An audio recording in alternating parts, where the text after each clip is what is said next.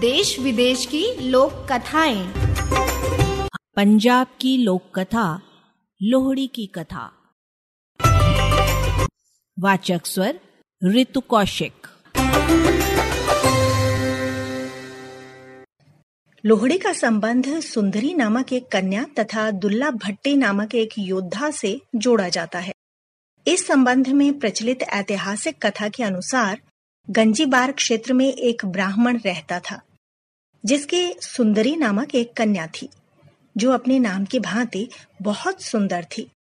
वो इतनी रूपवान थी कि उसके रूप यौवन व सौंदर्य की चर्चा गली गली में होने लगी थी। धीरे धीरे उसकी सुंदरता के चर्चे उड़ते उड़ते गंजीबार के राजा तक पहुँचे। राजा उसकी सुंदरता का बखान सुनकर सुंदरी पर मोहित हो गया और उसने सुंदरी को अपने हरम की शोभा बनाने का निश्चय किया। गंजीबार के राजा ने सुंदरी के पिता को संदेश भेजा कि वो अपनी बेटी को उसके हरम में भेज दे। इसके बदले में उसे धन दौलत से लाद दिया जाएगा। उसने उस ब्राह्मण को अपनी बेटी को उसके हरम में भेजने के लिए अनेक तरह के प्रलोभन दिए। राजा का संदेश मिलने पर बेचारा ब्राह्मण घबरा गया। वो अपनी लाडली बेटी को उसके हरम में नहीं भेजना चाहता था। जब उसे कुछ नहीं सूझा तो उसे जंगल में रहने वाले राजपूत योद्धा दुल्ला भट्टी का ख्याल आया, जो एक कुख्यात डाकू बन चुका था। लेकिन गरीबों व शोषितों की मदद करने के कारण लोगों के दिलों में उसके प्रति अपार श्रद्धा थी।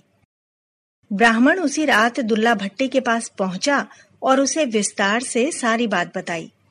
दुल्ला भट्टी ने ब्राह्मण की व्यथा सुन उसे सांत्वना दी और रात को खुद एक सुयोग्य ब्राह्मण लड़के की खोज में निकल पड़ा।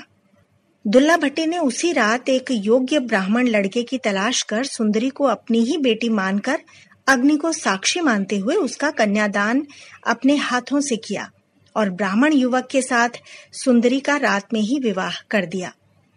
उस समय दुल्ला भट्टी के पास बेटी सुंदरी को देने के लिए कुछ भी न था। अतः उसने तिल व शक्कर देकर ही ब्राह्मण युवक के हाथ में सुंदरी का हाथ थमाकर सुंदरी को उसके ससुराल विदा किया।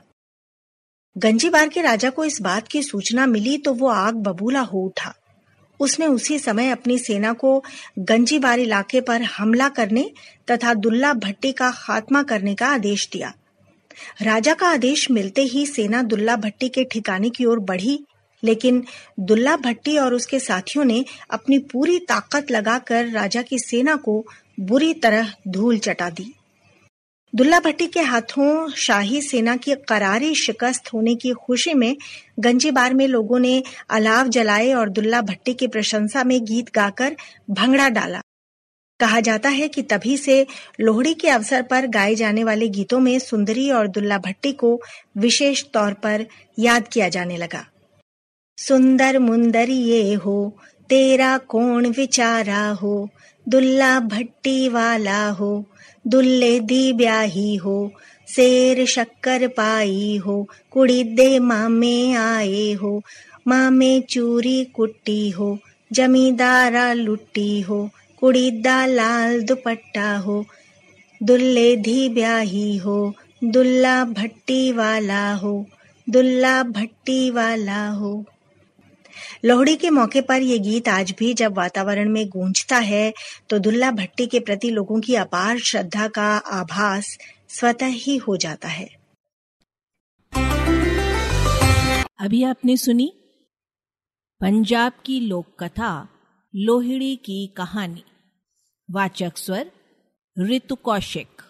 ऑडियो प्रस्तुति रेडियो अर्पा।